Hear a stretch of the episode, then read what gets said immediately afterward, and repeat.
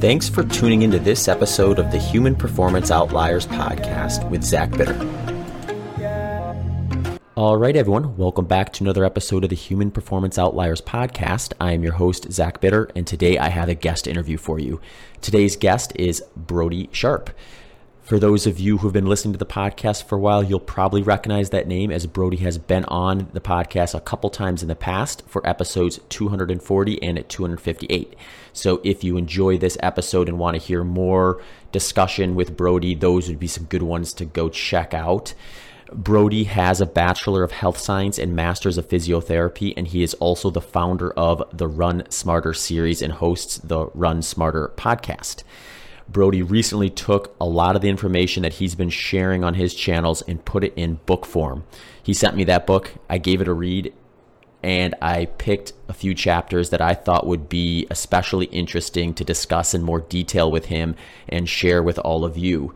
Those topics include detecting and managing early signs of injury, training basics for injury reduction, and strength training and cross training within those topics, I found it especially interesting to hear Brady describe a few things. One is his pain scale. So, how do you determine whether a certain level of pain is appropriate to train through versus needing to stop?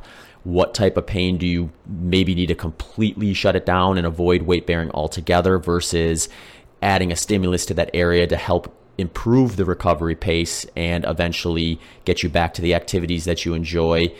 And also, this concept he has called the new adaptation zones, which is just basically like same thing as training load, where if you remember in other podcasts I've talked about, like proper training is going to be working within an intensity and training load and volume that is going to work with you in terms of giving you enough stress to make an improvement, but not so much that you're setting yourself back or taking future workouts off the table. Brody has essentially created an adaptation zone setup where you kind of do the same thing with injuries that are better served with some sort sort of activity and then making sure that you're managing your work within those zones properly to ensure that you get over that injury quicker rather than having it linger around or flare back up on you. Before we get rolling with Brody, just a few things to share with you. If you are visiting or live in Austin, Texas, I actually help with a group run. It's called the Outliers ATX. We meet on Sunday mornings at Metz Park. We've actually expanded it a bit to having a couple options. What we found out is some of our regulars were a bit 50 50 split on what was better for their schedules versus an 8 a.m. and a 9 a.m. option. We were also kind of considering stretching out a little bit of a longer run option for some of them as well. So we decided to try to combine all that. And essentially, what we did is we have two starting times. We have a starting time at 8 a.m. and a starting time at 9 a.m. So if you prefer one of those over the other, you can come and check it out. Or if you want to double up on your running volume that morning, you can come to both of them. I'll be at both, and oftentimes we will do a small clinic between them. So if you want to come and check out, meet, and hang out, definitely do so. If you have a topic that you'd like sandwiched between those 8 and 9 a.m. options, certainly send them my way. Happy to add them to the list of future future topics. If you want more details on that for specifics, uh, head over to the Outliers ATX Instagram page. It's just at Outliers ATX. Also, if you want to support the show you can do so through a variety of ways. If you head over to zachbitter.com forward slash HPO, you can find links there to the show Patreon page. The show Patreon page offers you the option to support the show and also receive early release episodes, meaning as soon as I get done recording, whether it's a solo episode or a guest interview, I try to get it up there as quickly as possible so you just get access to it a little sooner than all the other podcast platforms. And those episodes are all ad free. So we jump right into the topic at hand, no interruptions. If you don't want to join Patreon, we want to support the show, there's also some options for donations on that website, zachbitter.com forward slash HPO. On that landing page, you'll also find all the links to previous episodes, details, links and discount codes for show sponsors, and everything that is kind of going to go along with specific episodes. One of the best ways you can support the show, though, is non monetarily by simply liking, sharing, and subscribing on your favorite podcast platform. If there's an episode you really enjoy, sharing it with your friends and family and on social media platforms goes a long way helping me grow the podcast. Also, when I'm not podcasting and training and racing ultra marathons, I am also coaching people. I have a variety of different options on my website at zachbitter.com that include pre made plans that follow my coaching philosophy, as well as options to work, on, work with me one on one through a variety of different uh, collaboration methods from me specifically programming your training to the specific schedule and lifestyle you have and goal race, all the way to communicating with me on a very regular basis. I've got it scaled in a way where whatever level of support you want and desire, you can find. So if that's something that's interesting to you, you can find that at zachbitter.com. Finally, if one of the show's sponsors has a product that you are interested in checking out, it goes a long way to let them know that you came through here. You can find all the show sponsors at zachbitter.com forward slash HPO sponsors. This episode sponsors include Bioptimizer's Magnesium Breakthrough and Bon Charge's Sleep Mask and Blue Block Glasses. All right, let's talk a bit about magnesium. Magnesium is abundant in things like green leafy vegetables, nuts, seeds, legumes, and whole grains. Magnesium is also an antagonist of calcium in the body and is required for vitamin D synthesis and activation. As such, magnesium deficiency can inhibit the potential benefits of things like vitamin D supplementation. If your way of eating does not include many magnesium rich foods, or you have these but still experience low levels of magnesium, you might want to consider Bioptimizer's Magnesium Breakthrough. Supplementing with magnesium can have its downsides, one of which can be a laxative effect, which could just exacerbate the problem that you're trying to solve. Magnesium Breakthrough is my favorite magnesium product that I recommend, partly because of its full spectrum magnesium supplement with seven unique forms of magnesium that your body can actually absorb. Magnesium Breakthrough has also updated their magnesium supplement to include cofactors like B6 and manganese to help with the absorption of the magnesium. This now comes along with their seven unique forms of organic full spectrum magnesium. This can help with things like sleep improvement, stress reduction, and a sense of calm. If you need to add extra magnesium into your diet, simply take two capsules before you go to bed and see what happens. Bioptimizers continues to offer their impressive 365 day money back guarantee so you can test it out risk free. If interested, let them know that HPO sent you by going to bioptimizers.com forward slash human. And don't forget to use the promo code HUMAN, that's H U M A N, for 10% off your next order. I also want to share with you that this month, from November 21st through the 29th, Bioptimizers is actually offering a 25% off discount. So if you use that code, bioptimizers.com forward slash human, you will receive 25% off any orders, including Magnesium Breakthrough, from November 21st through the 29th. Bon Charge is a holistic wellness brand with a range of products that help you navigate the modern environment in a better way. They focus on things like circadian rhythm and optimal sleep routines. I've been using two of their products. These include their 100% blackout sleep masks and their blue light blocking glasses. Good sleep hygiene, like a cool temperature environment, pitch black darkness, and a quiet environment, can go a long way to help you stay asleep and maximize your nighttime rest. So, personally, I like a consistent routine I can replicate whether I am at home or traveling. Being able to replicate my routine as close as possible makes it easier to consistently get a good night's sleep, regardless of whether I am home or traveling. I use the Bon Charge sleep mask to make sure I have the same 100% blackout, regardless if I am at home or traveling. The material on the Bon Charge sleep mask is comfortable, adjustable, and allows me to sleep on my back or sides without discomfort. The soft padded eye cups allow you to open your eyes while wearing the mask. I also spend a lot of time every day staring at computer screens, phones, and tablets while recording, editing podcasts, answering emails, and writing my coaching plans.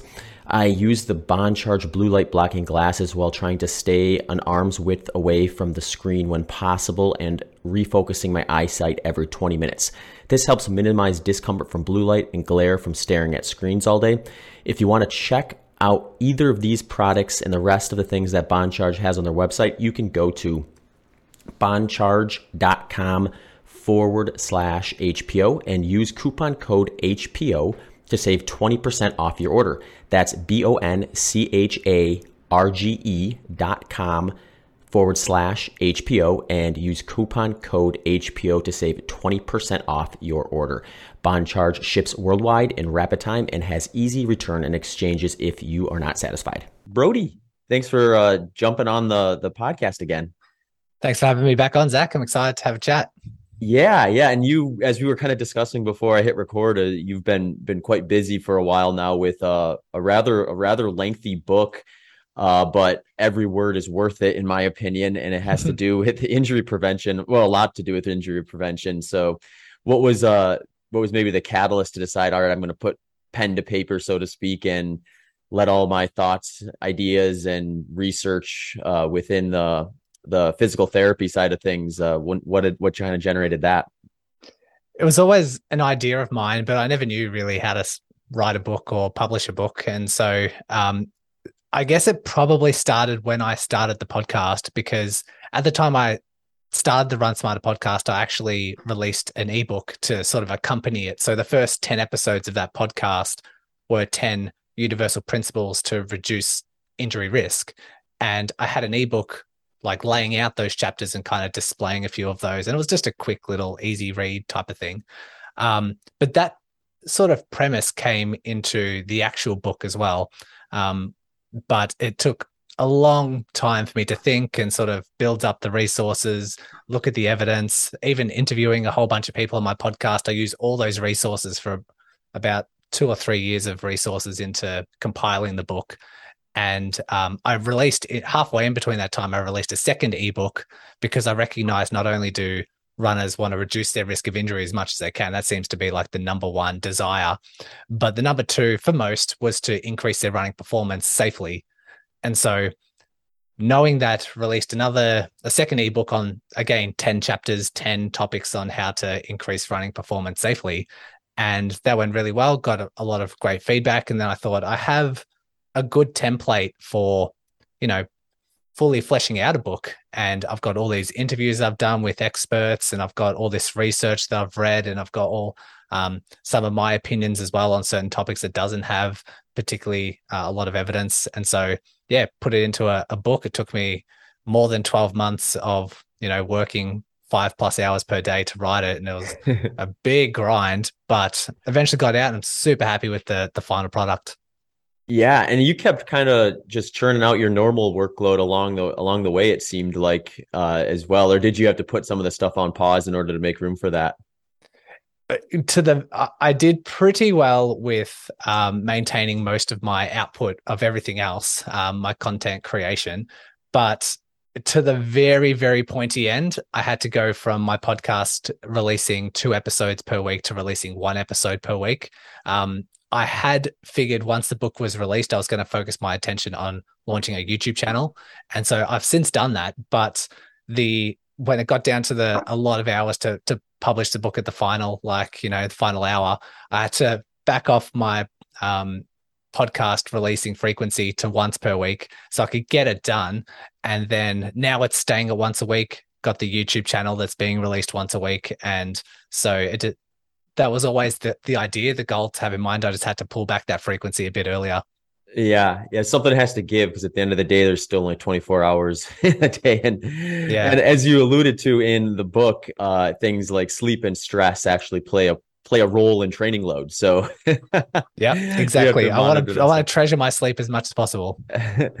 awesome. Yeah, I think uh, one thing I really did enjoy about the book was the way you sort of framed kind of once you do have some sort of an early sign of an injury or even have the full on like flare up of something looking at the rehab process in the same lens as you would like progressively moving through a training plan. Because i think a lot of runners kind of understand that the idea or the name of the game is to uh, you know give your body enough stress to elicit a response recover from that and then kind of rinse and repeat and then do that specifically to whatever you know race distance that you're kind of preparing for.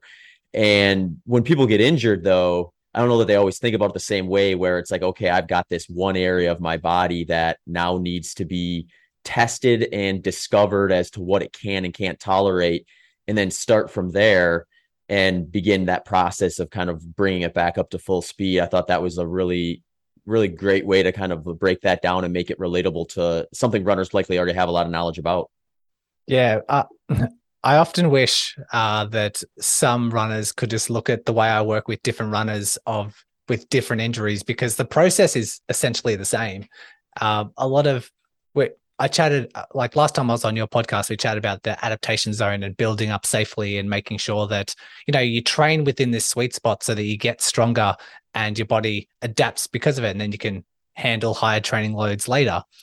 And people need to recognize that when they are injured, that injured area has a new adaptation zone. Like it's a bit more sensitive, it's a little bit more painful. It can't withstand the same training loads it once could but it still has uh, an adaptation zone. It still has a sweet spot. We just need to find it, know what it is, and then build back up. Um, it's trying to find that sweet spot and interpreting symptoms accurately, which can be a, a bit tricky for most recreational runners who aren't too sure like how to interpret their symptoms. So that's where some guidance might be uh, advised. But for the most part, yes, you're right. We're treating it the same way we would with training. It's just the starting point is a little bit different based on what injury, how severe it is, and those sort of characteristics. Mm-hmm. Yeah. When I was reading the book, I couldn't help but think just like I was reading it through the kind of through the lens of a coach's eye. And it, it was like kind of becoming clear to me, especially as you would work through some of the uh, I like the the stories that you'd have kind of the beginning of the chapters where you would kind of walk people through a, a, scenario in which then you would dive into and explain kind of like how you would address that sort of a situation. And it just felt kind of like, oh, you know, this experience of having an injury and then going to a professional to kind of help navigate that that territory is just like the coaching client relationship where you have that, you know, that that person who kind of has a larger view of like kind of where they want to be or where they're trying to get and then scaffolding that down to like individual steps that they're going to need to do in, in a specific order in order to, to finally arrive at where they're at. And it just kind of felt felt like the same kind of a relationship just with a little bit of a different kind of goal and outcome. Yeah it's accountability and sort of not letting the runner themselves sort of irrationally talk themselves through running through an injury. It's like a plan. You sort of come up with a plan and you need the education to back it up, which coaches have. Um, mm-hmm. It's they, they serve the purpose of providing the education, but also the plan to sort of limit what a runner can do or, you know, just create certain restrictions if needed. Um, but the runner themselves, they can learn these principles. They can like educate themselves on what to do uh, some runners know what to do, but then choose not to follow that advice. They sort of recognize or they think they're different or they just they're emotionally driven when they run and just decide to exclude or remove those particular barriers. And then they're wondering why they're not getting better. But i've had a lot of runners reach out to me and say brody you're doing yourself a bit of a disservice being an online physio that I've, I've been like managing and overcoming my injuries just listening to your content without needing to seek you out. And I say, well, that's, you know, that's the purpose. That's why I want to design the YouTube channel, the book, the podcast, just to try and educate run as much as possible. Because if you can, if you can overcome that injury by like educating yourself, increasing your running IQ and abiding by those principles without any help or intervention, then I've done my job. But if it is a struggle if someone is learning these principles, trying it out, and still not seeing those results. I want to be the first person that they go to for questions because they're I'm the person who's sort of delivered all that information to them. Um, and it's, I don't hold anything back. I try and educate everything I know to these people. It's just up to them if they want to absorb it, you know, understand it, and then start implementing it. Mm-hmm. Yeah. It's always interesting because I think, like what you described, it's like you scale out your reach so that your you know your potential um the potential of people finding you when they do arrive at a situation where uh, they may need a little bit of help outside of just kind of the the general population type stuff that are able to scale up to things like YouTube channels and podcasts and newsletters and all that other stuff, books and whatnot. There's always going to be those ones that require a little bit of individual attention. And I think like if you have a you know a group of uh, thankful runners that are paying attention to your content when they do find themselves in a spot like that then you're going to be on the top of their mind. And then uh, having that that uh, setup i guess where you sort of almost have like an education built into that that client because they were consuming your content previously you you probably have a lot better of a of an onboarding process i would imagine a lot less of the kind of early stage stuff that just is um, maybe a little bit repetitive, a little more like monotonous for for what I would imagine would be kind of your side of the job. Yeah, definitely. There's well, some people if they have ITB syndrome, sometimes they use YouTube or um, the podcast sort of directory as a bit of a search bar. So they type in ITB syndrome, and then certain episodes pop up, and then um, sometimes they find this sort of content straight away and then say, oh no, I'll just go straight to Brody. I have a, a free 20 minute injury chat that I advertise on my podcast. And so sometimes people aren't that familiar. They've listened to one or two episodes and like, no, I've made up my mind. Let's go there. But for the most part, when I do start working with runners who've been listening to the podcast for a while, they're like, yes, Barry, I get this. I understand this. I understand the pain, rest, weakness, downward spiral. I've started strength training and they've got such a head start. All we need to do is just make some finer tweaks. And like I said, some people overcome their injury really well without needing any other intervention. But the ones that do need like a slight tweak here and there based on individual circumstances, um, all we do need is sometimes that slight tweak and it just makes such a difference. Yeah. I can just imagine a scenario where the, the client's coming in and they're like quoting you from episode 73 about yeah. Yeah they say i start training they're like as soon as i put on my shoes and start training i've got your voice in my head because i've listened to so many episodes on how to train and how to do it sensibly. And you know your voice is just in the back of my mind every time. And i think it's a good thing hopefully. Um hopefully it's guiding them in the right direction yeah, no doubt. I think uh, I think you're you're doing some great stuff, and I'm certainly uh, excited to kind of dive into some of the stuff that you've just recently published in your book. Um, I know there was there's like three chapters I thought that we would maybe touch on with this interview and dive in a little deeper. And uh, one of those was try just just this detecting and managing the early signs of an injury, because I think this is maybe the most important kind of step one type of thing with a lot of runners where you kind of come into the sport or if you've been in the sport for a while you learn sort of early on that like just the nature of things a lot of times it's not really a question of like if you're going to get injured it's when is something going to pop up that kind of resembles the early signs of an injury and then how you manage that will determine kind of what happens next whether it's just maybe a small deterrence and a learning lesson that it only costs you a few days of training all the way up to you know having to shut things down and take an off season kind of rehab off of running and then gradually ease back into it. And i think starting from that detection and managing side of things early on is just what's going to give people the information to recognize these things before they get too far down that path and find themselves in a situation where they need extensive time off and rather than just a quick fix yeah uh, should but should start by saying that my view on injuries, especially running related injuries, is you can't get that risk down to zero. And I lay this out in the book. This is like some people may disagree with me. I'm not sure, but I think, and there are certain outliers or, you know, people who just seem to run and not get injured. I think that's so rare and so far removed from recreational runners or ultra runners communities that um, we sort of need to have a bit more realistic expectations because you could do everything right. You could follow every rule. And for some reason, you know, these early signs just keep popping up.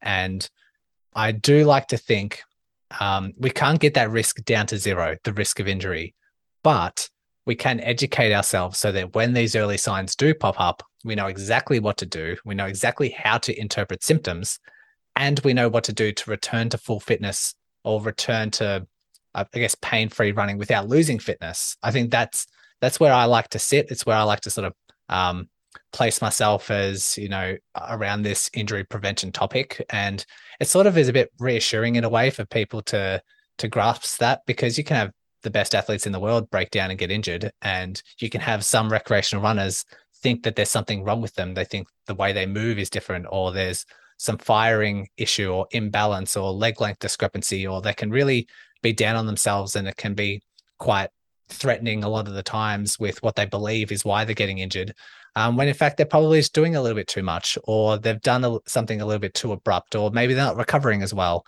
maybe they're not sleeping as well. Um, but when these things do arise, like I say, detecting early signs of injury and managing early signs of injury can be really key. And intervention does need to be taken when these early signs pop up uh, to negotiate it swiftly without losing fitness.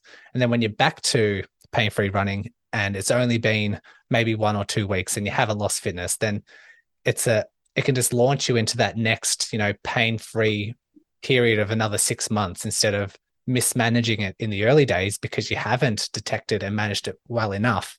Then it turns into a two month or three month injury that does become harder to negotiate and maybe you might have to start losing fitness and take some downtime and that process is a lot more it's a lot harder to negotiate a lot harder to overcome than the prior one when you have detected and managed it really early on mm-hmm. yeah i think a lot of times when we think of like symptoms and detection and this sort of thing the the signal that that we're oftentimes looking for with with this sort of stuff is often like pain or tightness or some sort of discomfort that wasn't there that is now that goes above and beyond what you would normally expect from just like general soreness that may happen from like a big training session or some delayed onset muscle soreness or something like that. And then it becomes a question of like well there's this pain or discomfort here. What do i do with that? And a lot of times i know i've done this as a coach too is like we're looking at it through the lens of no movement to that area in most cases outside of like obviously like stress fractures or broken bones and things like that. Some mobility in that area is is actually the next step versus complete isolation of that or like lack of movement of that area altogether. So then we're on this pain scale type of thing where it's like well how bad is it bothering you? What can we do to kind of find a point where you're adequately uh, putting yourself into that that right uh, adaptation zone that you mentioned, but not exceeding it. And knowing like a pain scale can be kind of subjective. I really enjoyed in that chapter how you talked about just creating kind of like a perceived effort pain scale so that people could look at that and say, okay, here's where I fall on this. This is my next step because this is where I fall on this chart versus kind of just coming up with their own like definition of what three out of 10 pain or four out of 10 pain kind of ends up falling under? Yeah, it's something I needed to put in and something that I was struggling to realize like, how do I write it? How do I describe it? Because it's not really medically defined because everyone interprets pain differently. Everyone has different sensitivities and people just tolerate pain differently. Um, people experience and describe pain differently. So, really, really tough to um, put into a, a, concept. But like you say, um, when you, when you are injured, you do have a certain adaptation zone, and it's important that you don't completely rest an overuse injury because spending a lot of time completely resting, like if it's more than a week, you're actually deconditioning that area and you're deconditioning the rest of your body. So that adaptation zone actually starts diminishing. And so that's going to be a, a more of a struggle to return back to pain free running because the odds of you returning back and doing too much and exceeding that new depleted adaptation zone is going to be quite high. And then symptoms increase. You think you need more time off. You take more time off, and that um, pain, rest, weakness, downward spiral, I like to call it, starts to take effect. Um, so, yes, you, sometimes a little bit of discomfort is actually okay. Loading that um, joint or whatever area sore can be okay, but certain pain rules need to be applied. And this is outlined in the book, and I've outlined in my podcast as well. For the most part, during activity, that could be running, that could be strength training, that could be cross training. We like to say that a pain less than a four out of 10 is what we deem acceptable. And so that can be mild symptoms of pain that doesn't disrupt your natural mechanics. It doesn't, you're not limping. Um, you've got a, a full fluent kind of motion through that action and you don't feel like you're compensating in any way. You feel just as confident to plant the ground let's use running as an example and let's just say it's an itb or an achilles or a calf or something like that. When you hit the ground and push off the ground you should be just as confident as the other side. And you know that you can still have that confidence but it still be like a, a one or a two out of ten pain. And so that's how i like to define it or like add characteristics to a pain scale a pain level. Um, but that's only one pain rule. There are other additional rules that need to be accompanied with that. So yes pain during exercise needs to be less than a four out of 10 but we need to observe and monitor the pain after that bout of exercise to make sure that you've tolerated that bout because some some injuries they can actually diminish during exercise when you've warmed up. Tendons are very classic have this warm up effect where might be a little bit grumpy when you first start and then when you've warmed up it can completely go away. But then it comes back with vengeance later on the next morning or something. Plantar fasciitis is another one where the morning symptoms tend to be the worst when you first wake up and walk around. And we can't ignore that. We need to pay attention to those characteristics. And so um, the first pain rule was pain during exercise. The second pain rule was recognizing pain after and the next day. And we need to make sure that symptoms return back to baseline to know that we've tolerated that bout of exercise well. And the other the other rule that I like to add in is making sure that the symptoms are improving week by week. It's sort of like that long-term trend, which isn't seen in the research, but I've just added in there because I've recognized people can pass these rules. They can say, yeah, it's a two out of 10 while I run. It returns to baseline the next day, but I've had it for four months now and it just hasn't gone away. And so that fails the third sort of pain rule. And so we really need to pay attention to it. We need to, like I say, detect early signs of injury, but we also need to manage those early signs of injury. So that comes into that management management component. Mm-hmm. That was a really interesting part of the chapter to me because I've had my own experiences with what you exactly described as well as coaching clients where they'll report back and they'll say like, you know what, I've got this thing that's been bothering me, but for whatever reason, it doesn't bother me when I run, but it bothers me like throughout the rest of the day. And that kind of cleared up some of the, you know, the the next step operation things for me as a coach was like, well, if it's bothering you outside of the run, you know, you're we're possibly in that situation you just described where, you know, you're warming up the area and then it feels relatively decent during the activity you're trying to do, which is where I think a lot of people tend to focus on whether it's bothering them or not. And as as runners who want to keep running, we think, well, if running doesn't hurt, I'm going to keep doing that and just I'll deal with the discomfort about my the rest of my day. But then yeah, like you mentioned, if that discomfort outside of the run itself begins to escalate or even plateaus and lingers for months on end, it's like you just you really haven't addressed the situation, but rather maybe just put a band-aid on it.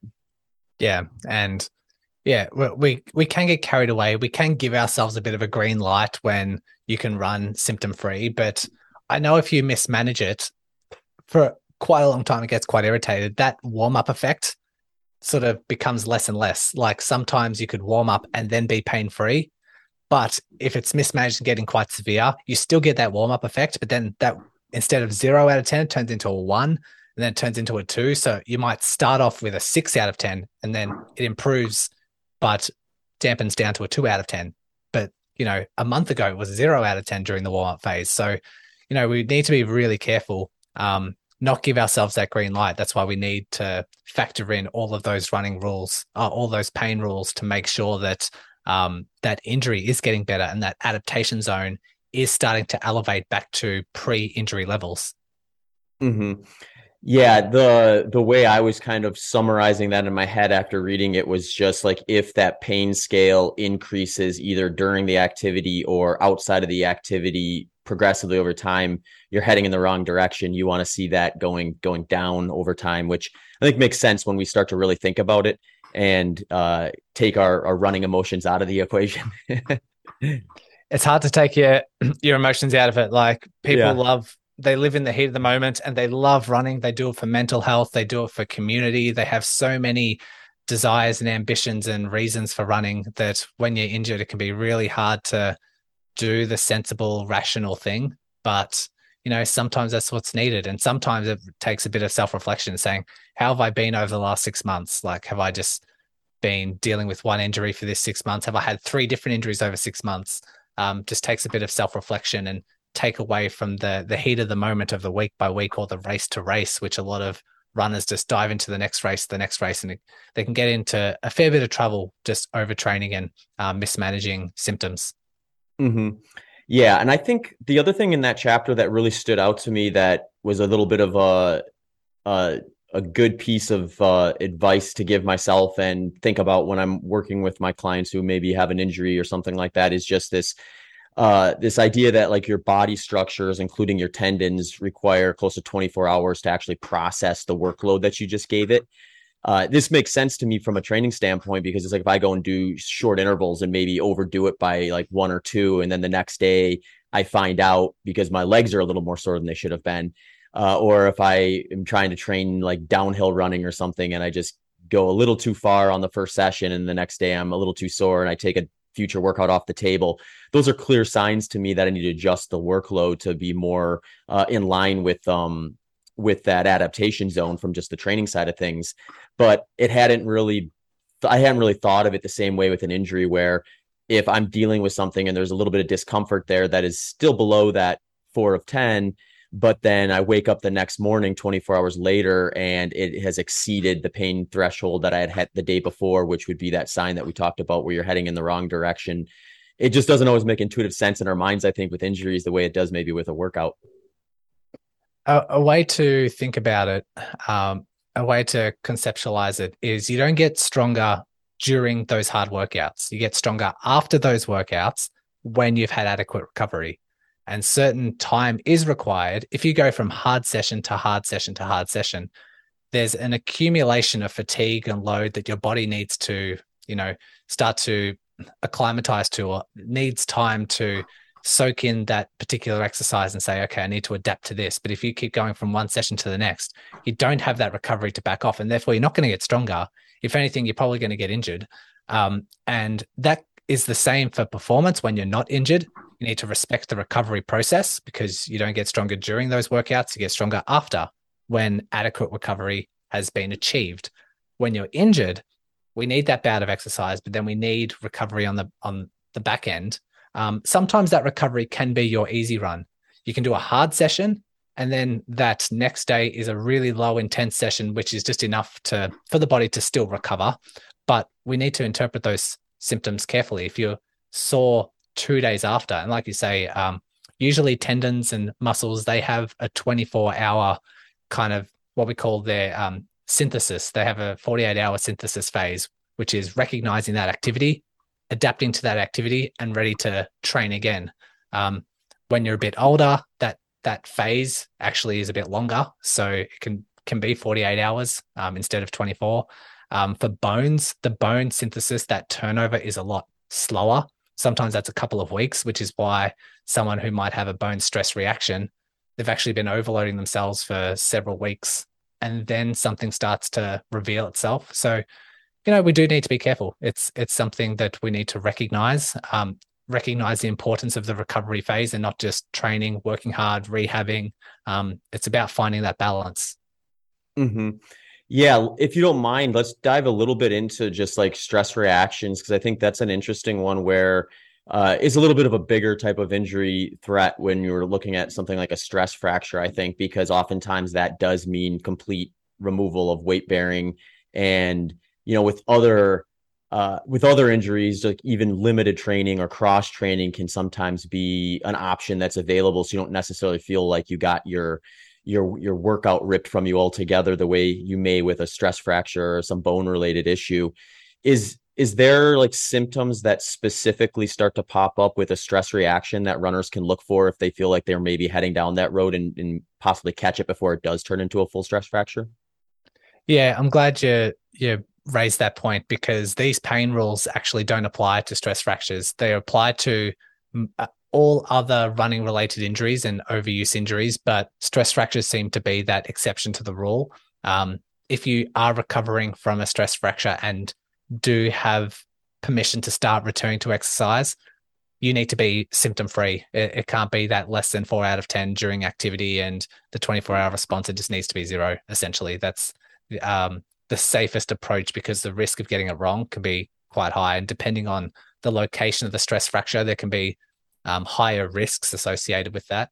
Um, symptoms like it can in the early days it can really masquerade as a soft tissue injury which is why when you interview people that have had stress fractures it's picked up really far down the track uh, it's like mismanaged or misdiagnosed in the early months just because it can masquerade as something like shin splints and all of a sudden you've got um, a stress fracture or bone stress reaction in your shin bone instead um, you know plantar fasciitis can actually be like a um, a heel um, stress reaction, and people have stress fractures in their hips, which are really hard to diagnose. Uh, but certain characteristics, let's just say, if we use like the ankle or the shin, um, if it's sore to press on the bone, big warning sign. It shouldn't be sore to press on the bone. It's um, if it's shin splints or if it's some sort of tendon, it's sort of press on the fascia or on the tendon. But yeah, tenderness on the bone, you know, we'd probably want to get that scanned depending on the history. Um, if you've had a history of like um, poor diet or like um, some sort of um, you know body weight issues i know stress fractures are very common with people that have um, red-s the relative energy deficiency um, in sports and they underfuel themselves and they lose weight because they've got pressure to you know lose weight in competitions and they're training at really high loads and they're just not fueling their body enough they're really underweight. And if they've had a stress fracture in the past you know you really want to be careful with these particular symptoms. So if i had a client that had two stress fractures in the past and they're now complaining of pain around their shins um, i'd probably get them scanned pretty quickly just to make sure it's not a another stress reaction um, other signs, sometimes this is like a bit further in its pathology, but an achiness or like a dull gripping sort of tightness, particularly at night when you're not loading that that injury, uh, can be a bit of a sign that it's can be a bone stress reaction. People often report it. It feels like restricted and tight and dull, sort of achy, sort of throbbing pain just at night, just laying in bed. Um, those sorts of things. And then just pain with loading. Uh, the more loading that you do, if that increases the symptoms, like we said, sometimes a tendon injury might warm up as the uh, as your activity progresses as as you warm up. But sometimes with stress reactions, it gets worse. So the more you run, the worse and worse it gets. And then all of a sudden, walking, loading during that walking phase becomes problematic, and that's sometimes some signs, but you do need to correlate it with the history. You need to correlate it with other symptoms. You need to correlate with a lot of things to bring you to the diagnosis that it might be a stress reaction. And then we send you for scans. It won't just be as simple as I have pain at night. It might be a stress reaction. There's a, a, a whole bunch of other factors that need to sort of come together for us to have a, a higher likelihood that we suspect stress fracture. Mm-hmm. Yeah, that's interesting. I think uh, I thankfully only had one stress fracture in my running career, but it mapped kind of what you said, where it presented itself a bit as a soft tissue issue at first. And then, and I thought I had just like, I had been sitting in a car seat a lot more than I had historically for a while. I thought it was just maybe some tightness in like the lower back area. And it turned out after doing some like active release therapy and different types of mobility stuff that it hadn't been going away for a few weeks. So we ended up getting the scan, and it turned out there was a very small stress fracture on my right sacral ala. So thankfully, wow. I, we caught it early enough where it ended up only being about five to seven weeks without without running before I was able to kind of resume activity. Um, but had I continued down that path, you know, those type of stress fractures typically can sometimes be quite lengthy. And I've had some friends who had similar ones that they didn't address early enough and ended up being like nine months of of no running before they were able to finally get everything back in order. So um, those ones I think scare runners the most. yeah, and it's not that common. I guess ultra runners might be a little bit more common, but um, you know, stress fractures in your like around your pelvis and back isn't that common. But you're very, very lucky they got picked up early because people get low back pain and people have like non-specific low back pain, and you can just try to manage that for six to 12 months before someone might actually have a clue and then prompt the right investigation. So yeah, well done. Mm-hmm. Yeah, well, I was fortunate that the doctor I was working with wasn't super uh, adverse to doing an MRI right away, or I shouldn't say right away. We did wait a few weeks before we ended up going that route. But had we not done that, I don't know, like if I would have gotten to the point. Other than, I mean, what you described was what actually got us to do the MRI was I would I'd be like pain free essentially doing anything just routine, like walking around, like just going about my day. But then as soon as I would go for a run, it was like within the first block, I'd start to feel the pain pick up. And then if I continued, it would just only increase. So that side of it definitely mapped the stress fracture uh, side mm-hmm. of things, which I think was what ultimately got us to kind of look look into that. But thankfully, like you said, early enough where I didn't have to sacrifice too much training with that particular injury.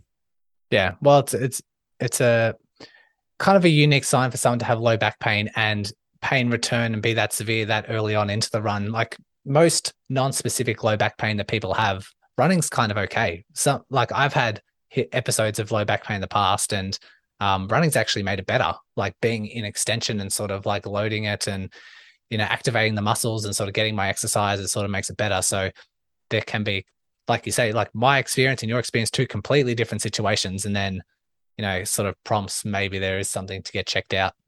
Mm-hmm. Yeah, yeah, interesting stuff for sure. Definitely worth looking into for anyone who's either running currently or looking to get into it. So you have that information and know what to look for when those situations do come around. Um, the other part to this, uh, or the other chat, one of the other chapters I really wanted to talk to you about because I think think it kind of pairs well as like a next step is just kind of training basics for injury reduction.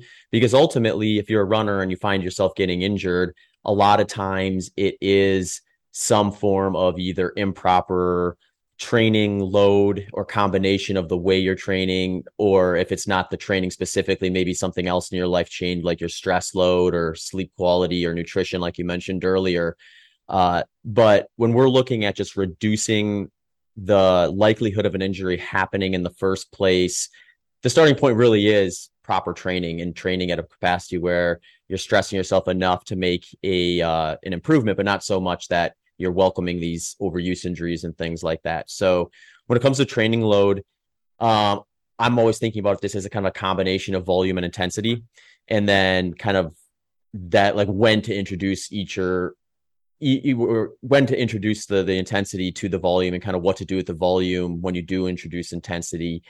Uh, is there anything that you like to see that kind of highlights for for an individual like where that kind of starting point is in their training basics to kind of get themselves in the right spot so that they aren't taking too many risks. Yeah. Like I laid out in the book, um, in part one, I did have, like you say, these uh, training basics to reduce risk of injury. Um, I should probably say that the book is in two parts. First part, reduce risk of injury. Second part, increase running performance. And within that part one, I want to start with some basics because I want to start with some with like really no prior knowledge, sort of understanding like the general concepts. And then in part two, I have other training sort of modalities, which are a little bit more complex once you understand the basics. And the most people will recognize these rules, but I have in that chapter the 10% rule. So that goes back to your volume um, topic. So most people are familiar with the 10% rule, making sure that weekly mileage or your long run doesn't exceed 10% week by week so that you're in a, a safe zone and can slowly adapt and the body sort of recognizes it. And I do highlight the limitations of that rule in the book. I think there it's a, a bit too basic, it's a bit too simplistic, and runners and training volumes and all that sort of stuff is very complex. Um, it's only just looking at one aspect, and that aspect's pretty conservative. Um, but I wouldn't mind runners being more on the conservative side than they usually are. But where I like to side with that is if you are a new runner and if you are, or if you're an experienced runner and just looking for and the next starting point to the next race, I would say the 10% rule is a good starting point, And then you listen to your body to see if you should continue with the 10% rule, or maybe you want to push it up to 15. Or if your body starts letting you down, if you're at a really high mileage, looking at ultra runners, and 10% might be too much. So your body will tell you that they'll it will start showing these early signs of under recovery or overload, or your calves might start getting a bit stiff. You know, your energy levels might start depleting. Maybe 10% is a bit too much. Maybe you need a recovery week, or maybe just need to back it down to six or 7%. But if you're starting from zero fitness and just getting into running and doing like a couch to 5K or something, following that 10% rule will be too gradual. Like it takes so long to build up to get to say you know 30 minutes of running and so recognizing that this rule does have its limitations but is a good probably rangefinder to start and then based on how your body's feeling you can sort of move the needle plus or minus a couple of percent. Um, when you start getting north of like 20% i think that's a recipe no matter what runner you are i think you know you you probably need to be recovering pretty well have everything pretty optimal to avoid injury. Um, but then the rest of the chapter i, I do lay out the uh, 80-20 rule which comes into intensity uh, and a lot of beginner runners get this wrong. Uh, we sort of we start running, especially recreational runners like like myself. I started running in my twenties. You know, we have recreational runners that start in their thirties, start in their forties, fifties, and most sports they have a coach. I think you mentioned this last time we had a chat that like there's a we sort of have a, a plan like people teach us the skills people teach us the basics and we have a coach in most sporting events but for running, you kind of just, you know, just go out there and see how you go. And most people get this intensity thing wrong. They feel like when they run, everything should be like at a moderate to high intensity. Some runners just try and chase their personal best every single run. They like would run 5K and let me do it better next time. Let me do it better next time. Let me do it better next time. And uh, it takes them a long time to recognize that running slow is actually a skill and is actually, it helps build up their endurance. It helps um, reduce their risk of injury helps the adaptation process, helps you bounce back so you can run more frequently. And so this I had to explain this 80-20 rule in the book, which is 80% of your overall volume should be at really low intensity, leaving 20% to push for harder efforts. And so most of your listeners are probably familiar with that rule. Um, but something that's really important that you need to recognize. And similar to the 10% rule, there may be some fluctuations here and there. Um, but there's good data around this golden ratio for elites, for beginners, for injury prevention, for increasing running performance, for enjoyment. Um, all those elements can be really key um, and can be very good for running longevity. You know, you enjoy the sport a bit more and you can reduce your risk of injury and can go like, you know, you can train for decades and it's sort of a running philosophy that you can move through decade after decade and as long as you abide to these rules, you can be quite successful. Mm-hmm. Yeah, they make sense as good starting points, I think, in terms of putting you in the right ballpark. And then, like you mentioned, you can adjust to individual stuff and and then pay attention to the things you mentioned too. Because once you start implementing these things, if you look for things like you know increased fatigue, increased muscle soreness, increased stress and irritability, or sleep begins to like be compromised or suffer like beyond where it was before, think these are signs that regardless of whether you're someone who is able to push a little past 10% or needs to go below 10% are going to be kind of a little more universal in how they kind of surface with people in terms of like highlighting whether they're heading down a, a dangerous path or a higher risk path and a lot of times. So i did really like how in i think it was chapter three you kind of talked about some of those early signs of injury that uh, you should pay attention to as you're kind of implementing some of these like 10% rules or 80 20 approaches or just simply adding speed work into your into your plan for the first time in a while. Yeah. Uh, one of them was I actually had a talk to eric hegedus who is a researcher um, in the us and a, a lot of the the content for my book actually comes from interviewing researchers and then diving into the research that they have uh, published. And while it's not published yet, I had to talk to Eric about these sort of early signs, and he said there's a lot of objective and subjective data that we can follow to see if there's an injury around the corner. And while it's not published yet, he seems to be really confident that there's four elements that you want to consider. One is sleep, one is stress, one is just muscle soreness, and the other is fatigue. Uh, if you are ranking poorly in these four domains all at once, you need to back off your training, enhance your recovery. You need to pull back on all of your training loads until they start becoming optimal again because those those things so like okay sleep we can monitor. We can sort of you know people have um, wearable devices or just tracking how much sleep they get per night. Stress can be a little bit um, more subjective um, it's really hard to sort of quantify those sorts of things. Muscle soreness, yeah, okay, um, and you know just general fatigue, energy levels. Um, a lot of these can be quite subjective, just listening to your body. But if you're ranking in those, if you're ranking poorly in all of those, definitely pull back on your training. You can't, you definitely can't increase your training because this is going to, first of all, there's warning signs to say that you're overtraining with the muscle soreness and fatigue and that sort of stuff, but you're also under recovering. Like we say, you don't get stronger during those hard workouts. You need adequate recovery afterwards. And stress and poor sleep inhibit your, your body's ability to enter recovery mode and enhance those recovery benefits. And so you're overtraining, you're under recovering, and injury is around the corner for you if you're ranking in those domains. So be proactive with those. Um, be very sensible in saying, okay, maybe I've just moved house, not sleeping well, increased amount of stress. I've just moved to a, a house that's quite hilly. And so my calves getting a bit sore. Um, I, I, my general energy levels aren't really where they used to be. Now's not the time to push the envelope. Let me just train sensibly, make sure I adapt to these hills, make sure I get my sleep back, make sure my stress levels are um, back under control, and then I can start pushing uh, and increasing my training loads. Mm-hmm.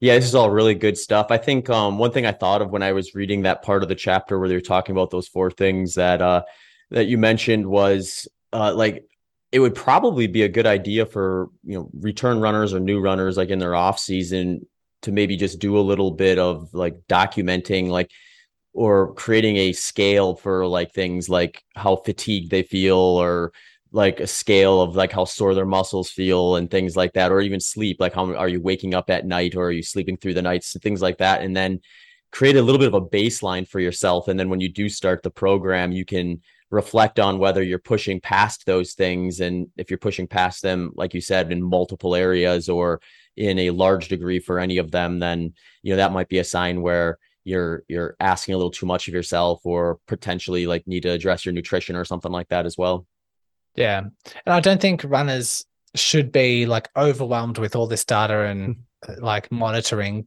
uh, you can just start with sleep i think sleep is so so important it's the number one recovery tool we have and if you're sleeping well your stress levels are i'm going to say probably like not horrible because sometimes when you, you're really stressed, then you can't really sleep that well. So if you're sleeping well, you're recovering well.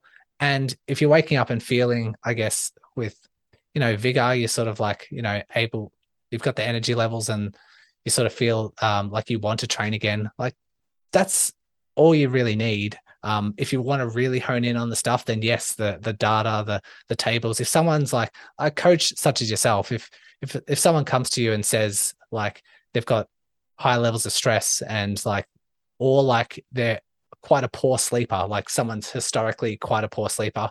Maybe you want to start tracking those sorts of things. Maybe you want to put pen to paper and start coming up with some sort of systematic um, scoring system where they can sort of train around that. But um, i also don't want people to be overwhelmed and not do any of it because they feel like they're a bit it's a bit over their head. So you can just start with the basics and just yeah listen like it, it's easy to listen to your body i think. Uh, once you with enough practice i think it's really easy to sort of recognize when you feel like your body's recovered or not. Sometimes that's all that's needed. Mm-hmm. i do find like just being aware that those are factors is often enough to get people uh, very far along that way in terms of just like like sort of like monitoring it at least in the back of their head where like if someone's not thinking about like poor sleep being an indication that they're maybe overtraining a little bit, they may just blame it on something else and hit the coffee or something like that a little harder mm-hmm. in the morning and then find themselves in trouble just because they weren't even aware that that was something they should be looking out for. But then once they kind of know that these are things to just kind of like even loosely monitor, they start to kind of uh, in the in their head, even if they're not writing it down or journaling it, they're they're paying close enough attention to it where they're going to notice like big changes or multiple changes if it happens happens throughout the course of their program. Yeah. And then it gets tricky because if you're training for a marathon and you're in that peak part of your season, maybe muscle soreness is expected. Um, you know, that's we know that you're not going to feel fresh and full of energy throughout your entire training plan. Mm-hmm. Um, so trying to interpret what's normal, what isn't. I think if you are in that peak sort of training session and you do have muscle soreness, but you are sleeping quite well and your intensity distribution, that 80 20 intensity distribution still intact, you know, maybe that's acceptable. But, you know, every situation's a bit unique. We need to consider that, um, not just have these blanket statements, which is why I say the 10% rule isn't just a blanket statement. 80 20, not a blanket statement, because it depends. Context matters. And everyone has these different goals, different philosophies. Um, you know, people are different. And so we need to make sure that's a, a key factor as well. Mm-hmm. And one thing I'll add to, especially with like the 80 20 rule too, because I think new runners sometimes will will hear that sort of thing, or they'll just hear the word speed work uh, or intensity training or something like that, and they'll automatically kind of their mind goes to the high end of that spectrum. And when we're looking at things like the 80 20 rule, we're essentially that 20%. We're looking at that point in which you cross over from easy into moderate. And basically, that and above is going to count as that 20%. So, if you want some kind of more specific data on that, we're looking at roughly like 80% of your max heart rate as being kind of that crossover point. Or if you have like data on your aerobic threshold, when you start crossing over that first ventilatory threshold, you're looking at that point where you're crossing over into moderate intensity. And then if you keep going, eventually higher intensity stuff, which is what we're going to want to count as that 20%. So don't just do 80% easy moderate and then the really hard stuff 20% because you may find yourself overloading a little bit with that with that stuff that that's the the sharp end of the spectrum if you want to call it that. Yeah. Essentially people might learn the 80 20 rule but then think they're training 80% low intensity but they're actually going a bit too hard. And like i say it takes people sometimes it takes new runners a long time to learn the skill of running slow. And mm-hmm. what um, I've mentioned in the book as well is some runners can get stuck into this gray zone of intensity. And so essentially what that means is on their easy days, they're actually running a little bit too hard. And it can just be a little bit too hard, but that's enough to sort of accumulate fatigue and increase that recovery time that's required. But because they're training slightly harder on their easy days, they can't push the envelope and they can't actually go faster on their harder days because they haven't had that recovery. And so they're running too fast on their easy days. They can't run fast enough on their faster days. And so they're just sort of blended into this gray zone of intensity. And I've seen it happen time and time again of recognizing this concept. And then people actually start running slower and getting faster at the same time. And they start to enjoy that process a bit more. Um, it's a it's a bit of a mind shift because people are like, well, if I want to run fast, if I want to get faster, I need to like get faster with all of my workouts. I need to just get slightly faster. But this is why it's a, a bit misunderstood sometimes because it sort of sounds counterintuitive, but running slower, then they start feeling really fresh for their fast days and they're safely building up a huge weekly mileage because it's safer because it's lower intensity. They can recover, they can increase their mileage safer. there's less soreness, there's less muscle soreness, and um, everything sort of just clicks into place. That right balance sort of gets the needle moving and you need to try it out yourself. I, I, recommend if you feel like you're in this gray zone of intensity, give it a try. If it does have profound benefits, continue with it. You're going to enjoy it. And yeah, uh, I do say to people, just have that that change in mind shift. Mm-hmm. Yeah, and what I one thing I like to do too with some of my new runners or runners who are feel like they maybe are making mistakes in this category historically is I mean something as simple as just starting out with like a little talk test while you're out on your run since so much of these like crossover points are like oxygen dependent uh, so you have a situation where like if you're running easy carrying a conversation with a friend you're running with or uh, you hope you might look a little goofy out there talking to yourself but uh, you can mm-hmm. definitely do that if you can string together like a few sentences and not feel like you're losing your breath from that you know chances are you haven't crossed over into a moderate intensity in a significant way but if you're feeling like you're short of breath after a few words or a sentence or something like that and you're you're, you're probably pushing into that gray area you mentioned. Yeah I, I i use that talk test a lot whistling singing um just breathing through your nose mm-hmm. um like interpreting like how are my legs feeling? How just trying to perceive your effort levels is a good metric to sort of hone in on and a, a good practice for a lot of people. Just while they're running just think to themselves, how hard do, do I feel like I'm working? And it does take a bit of practice just to hone in on those particular metrics. But I'm at a point now with practice where I can say, you know, I'm training at about a three out of 10. Well, this is about a four and a half out of 10. It's just um, those particular perceptions. Um, because yes, you can use heart rate. Yes, you can use um, pace sometimes, but these things have limitations and other things influence heart rate other things influence pace like terrain. Um, so you know, you do you can use those metrics as a bit of a range finder, but you can't go wrong if you use that data and also hone in on your internal perceived effort. If you correlate the two, it can be quite accurate. Mm-hmm. Yeah, makes a ton of sense, and I think uh, it's uh, a lot of it is just like you said, like kind of thinking about these things. And you don't get me wrong, I'm a fan of listening to podcasts and music when I run from time to time, but sometimes it's as simple as leaving that at home for a run or two and just really pay attention to those stuff and focus on that.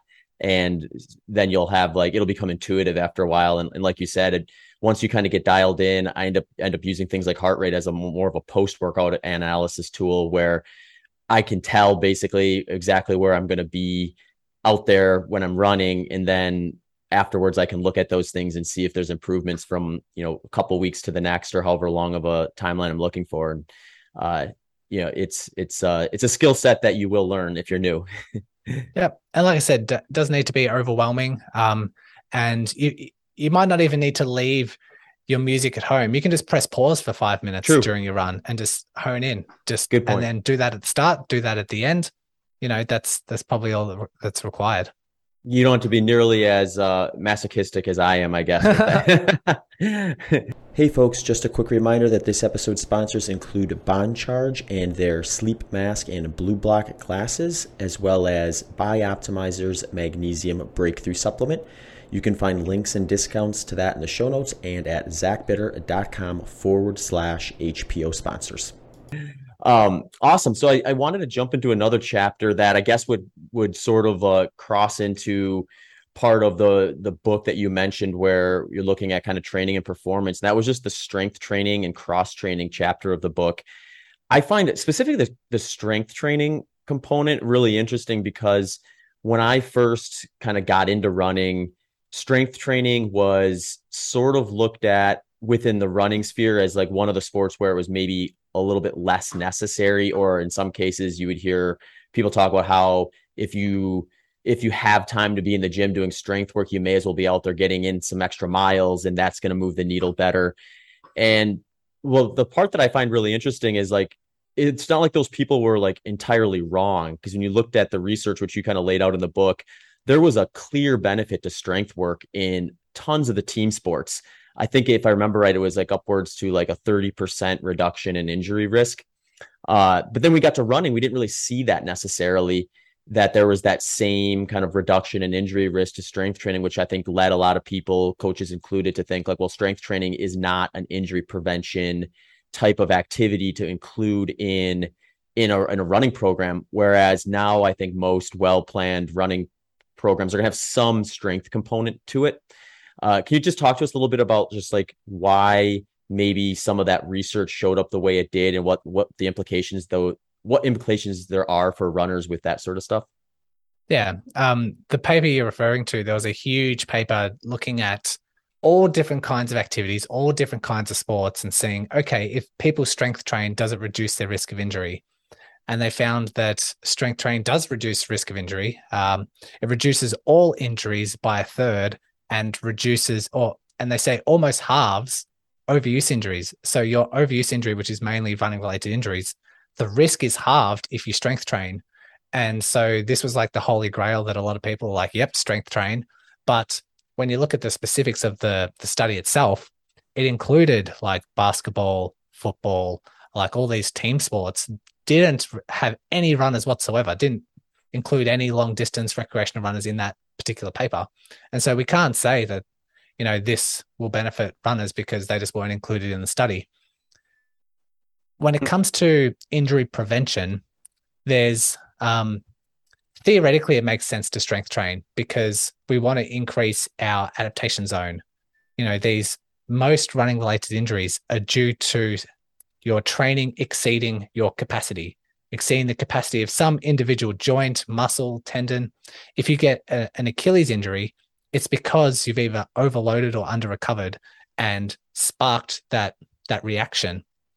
But if strength training has an added component of enhancing that capacity, if you can raise that capacity, then theoretically you can train harder without exceeding that capacity and without it breaking down some would argue that, yeah, but if you run more, if you run faster, if you do hill repeats, if you do um, running drills, all those sorts of things, then you can increase the capacity of that Achilles to therefore reduce your risk of exceeding it in races or the rest of your training. But then the counter argument of that is then you're just doing more running and increases the likelihood of an overuse injury because you're doing the same thing. You're trying to address the issue by doing the same thing over and over and over again. But if you can raise the capacity of that joint doing something else, then you're increasing your variety and therefore is the safer option to increase your capacity. Um, but the evidence doesn't show that yet. It's very hard to, I think I discussed this last time I was on. The research itself, the way research is designed, it's really, really hard to design a study to say, okay, let's attempt to prove if strength training reduces your risk of injury because it's just so multifactorial. There's individual studies with pretty small sample sizes um, focusing on one area of the body that shows that it can be effective. Strength training reduces risk of injury. But when we get to bigger studies or systematic reviews or global sort of stuff, it still sort of becomes same same because strong runners get injured just as much as weak runners. You know, stiff runners become just as injured as like um, more flexible runners. It's they just get injured, it's just training errors. Um, we'd like, we'd hope that in the future there's some research that starts to turn the needle and beliefs towards strength training to reduce risk of injury. A lot of health professionals, almost every health professional that I follow, is an avid is an advocate for strength training to reduce injury because they recognize the importance, but they just don't have any evidence to point to. But they do have a lot of evidence to point to when it comes to increasing running performance. Tons of evidence to show. And again, someone could argue, well, if I run more, then I just become a better runner. Yeah, but then you're, you know, just doing a lot of running and increasing your risk of an overuse injury. But what running doesn't do is tap into a different energy system or a different component of activating your tendons, activating your muscles in a really slow, heavy environment, slow, heavy conditions. If you do a slow, heavy deadlift, your time under tension for those muscles and tendons is um, really building up the strength in a way that it can't do during running, where it's like a very quick, active um, activity. And so, if you, yes, the bulk of your training should be running, we want to adapt and become, we want to adapt to being a runner. And we do that by a lot of running. But we can also tap into this other way of engaging the tendons because tendons love slow, heavy load. If you want to get your tendons really strong, time under tension, do some calf raises really slow and really heavy they're going to adapt really quickly. And you can do 30 reps. You can do 30 reps of those, like three sets of 10, and you'll get a better benefit than running, you know, a, a half marathon. And there was a good paper to show that looking at tendon synthesis and looking at tendon, um, essentially getting your tendon stronger, they looked at the, the patellar tendon. If you did, uh, I think it was three sets of 12 or four sets of 12 at about 80% of your 1 RM, so we're looking at, say, 30 to 40 repetitions. The tendon synthesis was the same as running a marathon. So if you want to get your tendon stronger, what would be the safer thing? Doing 20 to 30 reps at slow, intense, uh, slow, heavy stuff, or running a marathon and putting your body through that brutal kind of environment. And so you do want the two. You do want the majority of it being running because we want to adapt as a runner. But the added benefits of putting in some slow, heavy stuff has profound improvements in your running performance.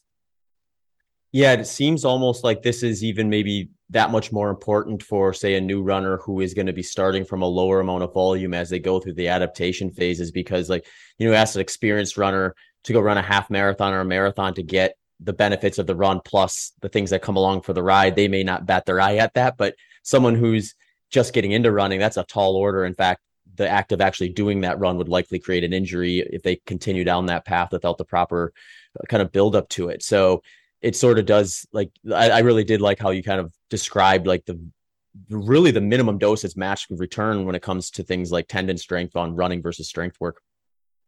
Yeah, it doesn't need to be a lot. It can be twice per week, and it can be four exercises. Um, it can be squats, deadlifts, calf raises, lunges. You know, and start off light because if you're not used to it, your body needs to adapt to it. So we don't want to go straight away into really heavy stuff and get injured. Want to work at your adaptation zone. So start at your adaptation zone, but then slowly build up. And if you do that twice a week, that's you know an hour per week out of your time. If we have if we break it up into two 30 minute sessions, and then the rest can just be running or cross training and um, you know providing that that really nice balance. Mm-hmm.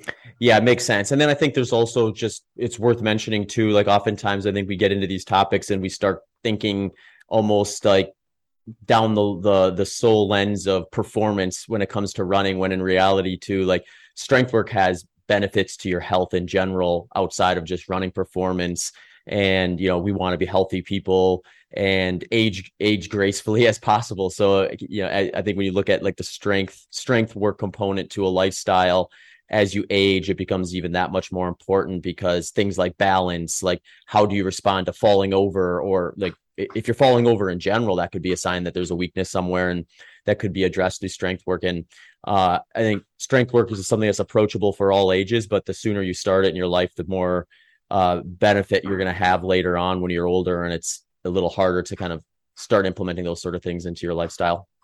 Yeah, we we just talked about um, bone health, bone stress reactions, and how detrimental that can be to your running. And strength training is a great component to building up your density. Um, people think that you know the ground reaction force when running like can build up your bone density but it doesn't really it doesn't really do a good job because it's just one load in one direction um, but where the bones tend to react really well to and start to build up that bone density is like different movements, different directions, pulling you in different directions. It's not, and it's not necessarily ground reaction forces. It's also the muscles pulling and tugging on the bone in different directions because bone attaches, that muscle attaches to bone. Then when that muscle activates and pulls the bone in a different direction, it actually, that, that pulling actually stimulates the bone to grow.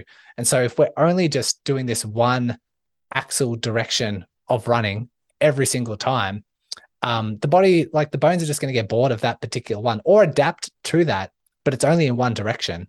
Whereas if you're doing strength training, if you're throwing heavy things around, if you're pushing sleds and doing some team sports where you're changing direction, especially like you said in your early days, in like your teens and in your 20s, you're going to have like, you're going to set up your bone density and have a really big foundation compared to someone who's a little bit more frail, um, only been loading the bones in one particular way for a long period of time, um, that bone density profile is going to look a lot different. Mm-hmm. Yeah, no, it makes sense. Uh, I want to kind of transition a little bit into uh, cross training because I think a lot of times when people hear strength work, they they automatically think, "Oh, that's just part of my cross training protocol." When in reality, I tend to view strength training as like something that's going to be a complement to the running, so part of the actual program. Whereas cross training is going to be like uh, getting on a bike or an elliptical or a stairmaster or hopping in the pool or something like that. Uh, what is the benefits to cross training for someone whose primary activity is running?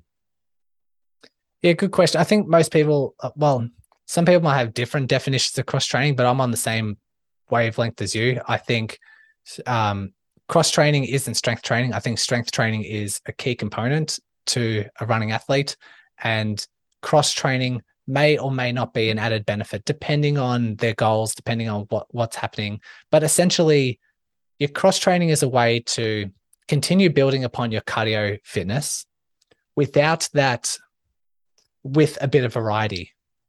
And you may or may not need cross training. It depends. If someone is, let's use two people as an example. Let's just say we've got a, a moderate runner who runs four times per week, 5K, 30 minutes, like you know, on those days. And then on their weekend, they do a typical long run, which is like, you know, eight to 10K or like 60 minutes or something like that. Pretty typical. If they're fine with that, slowly building up and they're not really getting injured, um, have good energy levels, they probably don't need to cross train. They can strength train, definitely, but they probably don't need to cross train. If you have someone who is an ultra runner or really serious marathoner and they want to run six to seven times per week, but they're also getting overuse injuries, you know, maybe there's a conversation to you're getting these overload injuries because you're doing the same thing over and over and over again. That's why it's an overload injury. How about we still keep your cardio the same, but let's add in some variety so that you're not overloading your body in the same direction over and over and over again. And so this is where variety can be really nice for people because all of a sudden you're still stimulating that cardiovascular system, sometimes in in different ways and different intensities that might actually value your running, but it's different. Like if you're cycling, you're not pounding the the pavement. Um, you're you're utilizing your glutes a little bit more. You're pushing your your quads in a different position. You're sort of offloading your calves, Achilles, and feet to some degree compared to running. So you're not getting that brutal, hard smack on the ground every time. Um, and so it can be a good added benefit. And sometimes it can just be for enjoyment. Some people run six times per week and they just, you know, it just becomes a little bit boring for them and they want some variety. Like I remember when I first completed my marathon, I then transitioned into triathlons and absolutely loved the variety of triathlons. I was mm-hmm. swimming, I was cycling, I was doing all these combinations of exercise and really thrived off that variety. And my enjoyment for running increased. And so everyone has different motivations, everyone um, has different injury histories, um, different training plans, different phases in those training plans. And so we know that for some, cross training can be really advantageous to people. It can reduce their risk of injury because, like we said, we're adding the variety, um, and some people just need it. But sometimes for some, it's not really that important. So we need to, you know, context matters. We need to pick our patient, pick the person, and try it out and see if it really has added benefits. Mm-hmm. Yeah, I think it even it gets another like piece of context to it when you start getting into like ultra marathon running and then if you take it another step you get into like kind of some of the more trail based stuff where you have steeper climbs and descents and things like that where you know the mechanics of pedaling a bike may not translate great to like a flat road marathon but if you find yourself on a race where you know there's 15% incline now all of a sudden you know pounding those pedals or mashing those pedals uh, is is going to translate a little more specifically to those mechanics. Uh, same with I think we see this a lot with a lot of the European ultra runners too, is they'll do like ski mountaineering and things in the winter. Uh, you know, I'm sure that probably began when they just didn't have access to running, or maybe they started out in that sport. But that seems to translate very well to some of those like longer mountain type trail races as well. So I think once you extend the distance of the race a bit and then alter the terrain enough where you're not just running flat and straight, these cross training activities tend to have a little more maybe over of appropriate application. And like you said if you can reduce that uh, impact uh, you have a little bit of a value add there. And you know there's a there's a reason why the triathletes and the skiers and the cyclists tend to have a larger training load from a time standpoint than runners because the limiting factor of those sports are are a lot smaller from an impact standpoint yeah, and swimming's a good example. Uh, you're taking away all of that ground reaction force, yeah. and you're using a lot of your arms, and it's like something. It's it's totally different to the running stuff. So you can almost double your training load, your weekly training load, by just keeping to the same amount of running that you're currently doing, and just doing a lot more swimming. Um, so yeah, can be said for that. But then triathletes, you know, they get injured as well because they I, I recognize for triathletes their volume is so high. Yes, it is full of variety, but you also need the recovery to balance as well. And mm-hmm. you know, there's it's a constant um, juggling game trying to balance out mm-hmm. training load and recovery. So that needs to be considered. Yeah, everyone has their their problems to solve when it comes to endurance sports. and this is why everyone gets injured. Like yeah, running related injuries, you know, you can say yourself like how many injuries like I've had maybe five significant running related injuries in my couple of years of running. Um, you, have already shared like several of your running related injuries. It's just it's part of the sport. It's kind of like you need to. Um, it's almost like you just need to juggle and be proactive and learn and you know do something different based on your past mistakes and those sorts of things. You can't just simply expect to do all these things and train really hard and not get injured. Like the the prevalence of running related injuries is so bloody high compared to other sports and other um, demographics. So, yeah, we just need to roll with the punches, learn, and then be do something different next time to re- make sure we're not doing the same mistake over and over again. Mm-hmm. Perfect. Well, Brody, it's been awesome to have you back on the podcast for a third time. And I think uh, I'll look forward to hopefully a fourth at some point down the road when we have another topic to dive into. Uh, but before I let you go, do you want to share with our listeners where they can find you and then also uh, details on your book where they can find that? Absolutely. So, um, the Run Smarter podcast. If you if you enjoy your podcast and want to start raising your running IQ, so you can go there. Uh, the book is called Run Smarter, and if you type in Run Smarter, maybe type in Brody Sharp. Um, it's available on all online um, bookstores, so Amazon, Booktopia, those sorts of things. And if you're into YouTube, um, I've just started Run Smarter with Brody Sharp, and you can type that in and start I guess absorbing a bit more content that's more visual, um, more of a visual element compared to just the book and the audio formats. Awesome. Well, thanks again, Brody. It was great to chat. Thanks, Zach. Hey, folks, thanks for checking out this episode of the podcast. For those of you who are regular listeners, you'll likely know I'm also a professional endurance athlete and coach. If you're looking for a little extra help with your training and programming, I do offer individualized coaching options where you can work directly with me one on one. I'll personalize your plan and even scale it up to email collaboration and regular consultations. You can also access either of those on their own if you just want to contact me as you're navigating your fitness journey. I also have some ready made plans. The ready made plans follow my coaching philosophy and they scale from five kilometers all the way up to 100 miles and come in three different levels. So, whether you're a beginner, intermediate, or advanced, I've got something for you there. And most recently, I also just added a strength athlete's guide to endurance program, which will help someone who is primarily a strength athlete who wants to either do an endurance event for the fun of it, bolster up their cardiova- cardiovascular fitness, or just try something out, try something new. So, those programs are built to be able to supplement a strength program so you won't have to give up on your gains in the gym while you're going after some running or endurance related fitness goals. You can find all those things on my website at zachbitter.com. Thanks for checking out this episode. Thanks for tuning into this episode of the Human Performance Outliers podcast with Zach Bitter.